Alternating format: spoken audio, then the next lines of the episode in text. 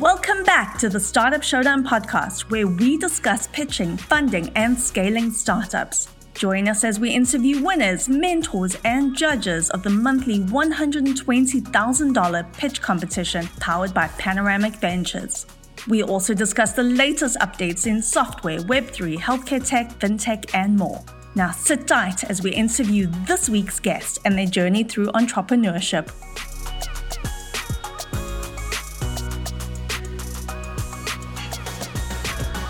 Lee Kantor here, another episode of Startup Showdown, and this is going to be a fun one. But before we get started, it's important to recognize our sponsor, Panoramic Ventures. Without them, we couldn't be sharing these important stories.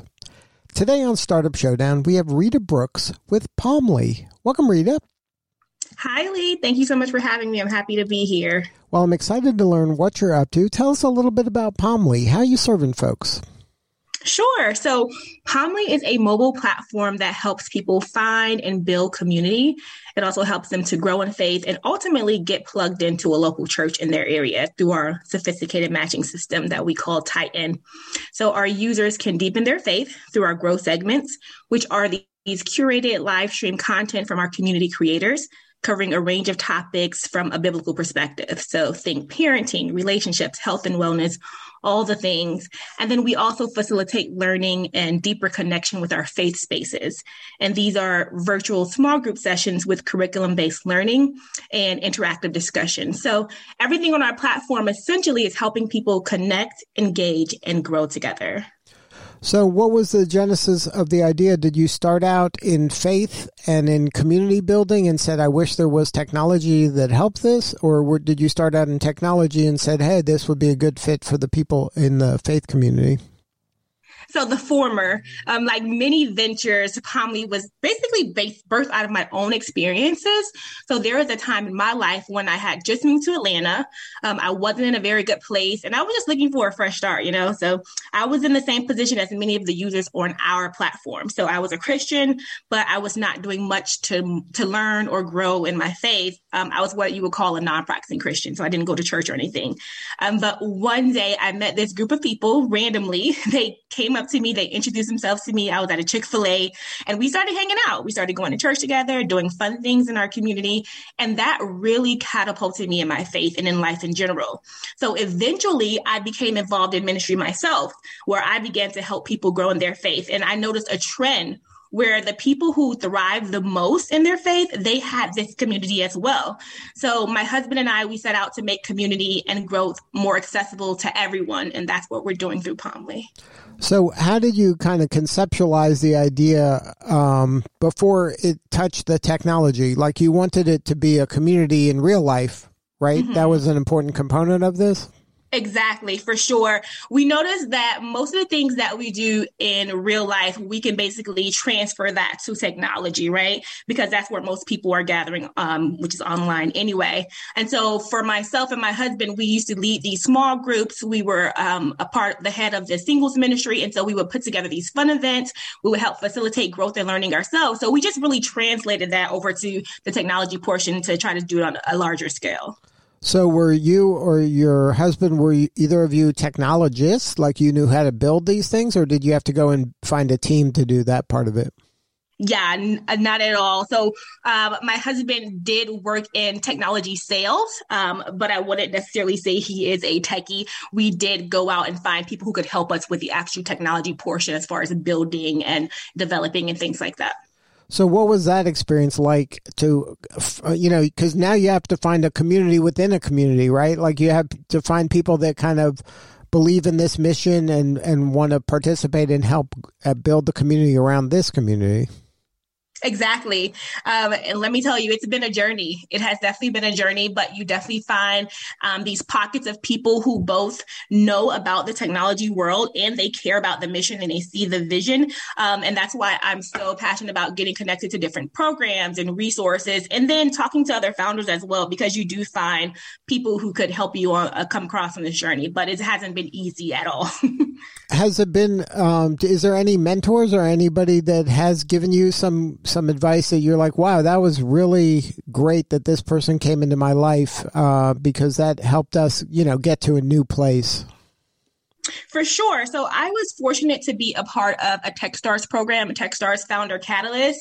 And in that, I got connected to many um, mentors and many different resources. Um, there is one in particular who happens to be the entrepreneur in residence. And she really um, believed in the vision. She believed in me as a founder. And we continue to connect today. And so she's been a huge resource in our journey. Now, um, being a founder is hard. Being a female founder is hard. It, has it been difficult being a female f- founder in this faith? Um, you know, I don't want to say faith industry, but the faith niche. I think it's been um, harder than being a male founder, not necessarily in the faith niche, but just being a, a female founder in general, um, because I do believe there are these um, extreme expectations that are um, on female founders. However, I do believe that we are kind of in like a really good time because there are more resources and more programs and more people rallying around the female founder now, um, whether they're in my industry, in the religious tech industry, or industries across the board. Um, and so I think it's um, there's this interesting dichotomy where there's still um, these expectations that we have, but there's also help and resources like never before. And I would think that your solution is really could be part of a bigger solution in this regard in building community around that or that group as well. You know what? Um, I, have actually never thought about that before, but I can certainly see that the there, that's the power of community, right? Once you have um, a mission that you're rallying around, um, that kind of drives you know further missions from there. So I can definitely see that within the, a community within the community. So now, how did you um, hear about Startup Showdown? How did that get on your radar? my team and I have actually been following Startup Showdown in Panoramic for a while, especially on social media and just in the Atlanta tech scene in general. Um, we certainly admire Paul and Mark um, and the entire Panoramic team for their work in the tech world. So we decided it was time to finally apply because I had just completed that Techstars Founder Catalyst program. We had made some great progress and we decided, hey, we're going to shoot our shot. So it was pretty surreal to actually be a part of the process and on the stage to pitch the judges in front of this massive crowd because we had witnessed several shows before. And so to be there was pretty amazing. So you had seen other people do this in the past, and now it was you shooting the shot. Um, what what what was kind of your biggest takeaway? What were some of the things that you found most beneficial? Ooh, several things, several things. Mentor Day was really helpful. Um, I had the opportunity during Mentor Day to allow my pitch to be heard. You know, it was four different people from four different backgrounds. And it's always really valuable to have different eyes and ears on what you're building, especially in the space that I am. It's so unique. And so they each brought their feedback based on their expertise. Um, what was especially helpful for me was my one on one with Paul Judge. So to have him to listen to my pitch and to give me advice on how to present it to a VC. Um, who would better understand it. That was pretty incredible. Um, and then lastly, the exposure. So, Lee, I cannot tell you how many people who've seen me at different tech events and come over to talk to me because they saw me on Startup Showdown, and the people and the organiz- organizations who've reached out to me for different opportunities just simply based on my time at, um, at Startup Showdown. So, the more eyes and ears on my company, the better. The exposure has been really great. So let's get in the weeds a little bit with Palmly. What exactly is the service and how, like, who is the consumer? Is it the individual that, like you said, I come to a city and I don't know anybody and I just kind of plug into Palmly and I can kind of get the lay of the land? Is it for churches to say, hey, check out our church? Um, these are some of the events that we have going on. Like, who is the users and, and um, how does it work? That is a great question. So um, you, we like to think of it as a double-sided marketplace. So it's for the individual and not just an individual who's you know moving from another state, you know, to a different location. That's part of it, um, but really it's for the individuals who are like myself. So they consider themselves Christian, or maybe they're exploring Christianity. They're not even sure if they're Christian, but they're wanting to explore. They're wanting to you know listen in on topics. They're wanting to grow and learn more. Um, and so we're catering to those individuals and then on the other side of that, churches as well. So the church landscape has shifted and it's been shifting for some time now. And churches are really looking for this innovative way to grow their congregation, especially since the pandemic they were forced to go online. Um, and so it's a, I think it's a really great time for them because whereas before they kind of would have shrunk back at the thought of technology, now they're really embracing it. I think they realized that they need it, they needed to survive, and they needed to ultimately thrive, right? And on the other side of that, with the individuals, now more than ever, people are looking for hope, they're looking for faith, and they're needing a, co- a community to explore these things with. And so they're turning to technology to do these things. There's apps already out there like Halo or uh, Glorify that are helping people do this um, on apps. And so we're helping both parties in this double sided marketplace effect as we're building an online community around a common interest and then matching them with a local church that will help better serve them. Now, are some people finding um, a church that may not necessarily be close to them if they really resonate with the message and the people and the community, um, but they just participate virtually. They don't ever, you know, enter the building. Yeah, that is certainly possible, especially in today's landscape because most churches are online now. We do try to get them to connect locally though, but that's a part of some of the questions that we ask them what they prefer um, online, what they prefer in person, or, you know, is there no preference at all? If we have our way, we would have them to connect, you know, locally, but online is certainly an option, especially right now in today's church climate. So, how does it work um, from the monetization side? Is it the church pays to be part of yes. this?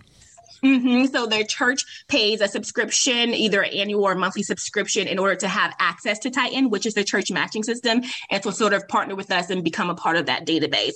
So right now they're using things like billboards or you know paid ads in order to bring people into their doors. And so this is an innovative way to get people who are actually looking for a church like theirs because it can be hit or miss. So we can go visit a church, we can you know get recommendations from friends or family or Google, but what we're doing is we're we're kind of like a match.com. We're actually asking you for your preferences, what you're looking for, and kind of matching you to a church that fits your culture. And so churches um, really can benefit from that. So then the parishioner doesn't pay?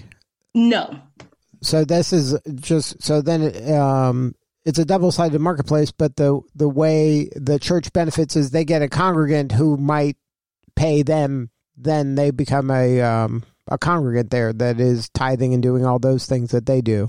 That is correct for the for the churches and the pastors, it's about impact. Obviously, um, they do this because they want to see life change, and and then yes, yeah, so it's a part of the tithing and the giving. It's, it's a part of the co- the church culture. So yeah, they definitely get a benefit in that way as well.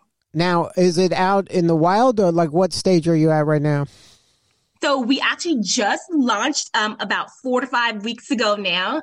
Um, and so we actually are in the marketplace. Um, if you go to www.wearepalmly.com, anyone can join the community, get connected. A church can um, connect with us, partner with us. And so we have um, launched as of late. So do you have churches that are, are using it? They're customers? We actually have 10 people that have asked to be matched to a church. And so we're in the process of matching them to churches right now. So we've been in contact with several different churches and the locations that we've gotten users, yeah, that are wanting to be matched. So what do you need more of? How can we help?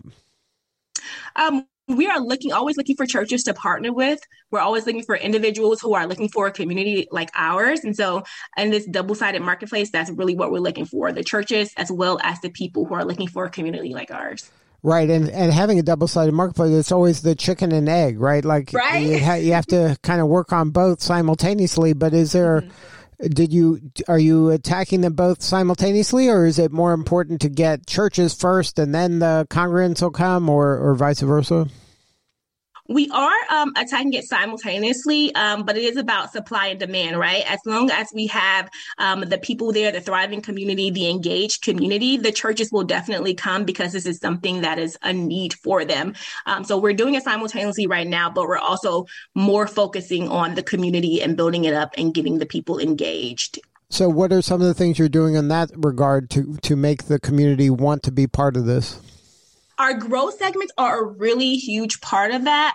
Um, so, with our growth segments, we do have Christian content creators who host these weekly live segments um, uh, across the board on those different topics. And so, they're helping the community to learn more, to engage more, um, and it helps them to actually stay in the app and, and have these hours of watch time and want to be here in the community. So, then that must be another thing that you need more of, right?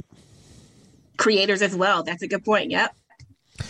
Well, congratulations on all the success, Rita. Uh, once again, if somebody wants to learn more, um, what is the coordinates? So you can visit us at www.getpalmly.com if you want to learn more about the community, if you want to partner with us as a church, or to Lee's point, if you want to get connected with us as a Christian content creator. Now, before we wrap, um, any advice for other founders out there? Anything uh, do's or don'ts, or things you must ha- must do or must not do? Ooh, a couple of things, Lee. So first off, buckle up buckle up. You are going for a ride. Um, but make sure you're committed to the ride for the long haul.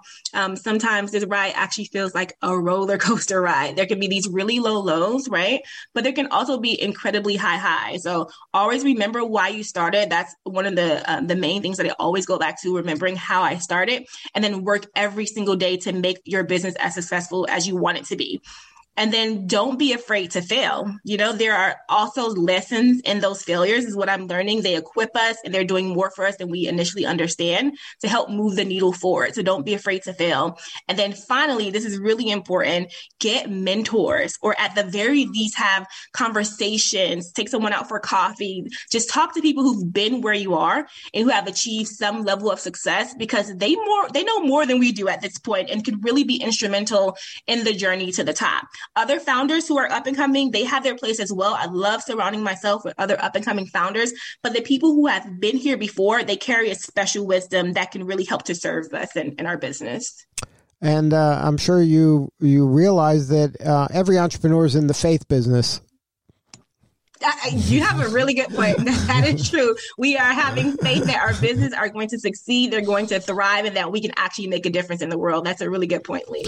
Well, Rita, once again, thank you so much for sharing your story and the website one more time www.getpalmly.com.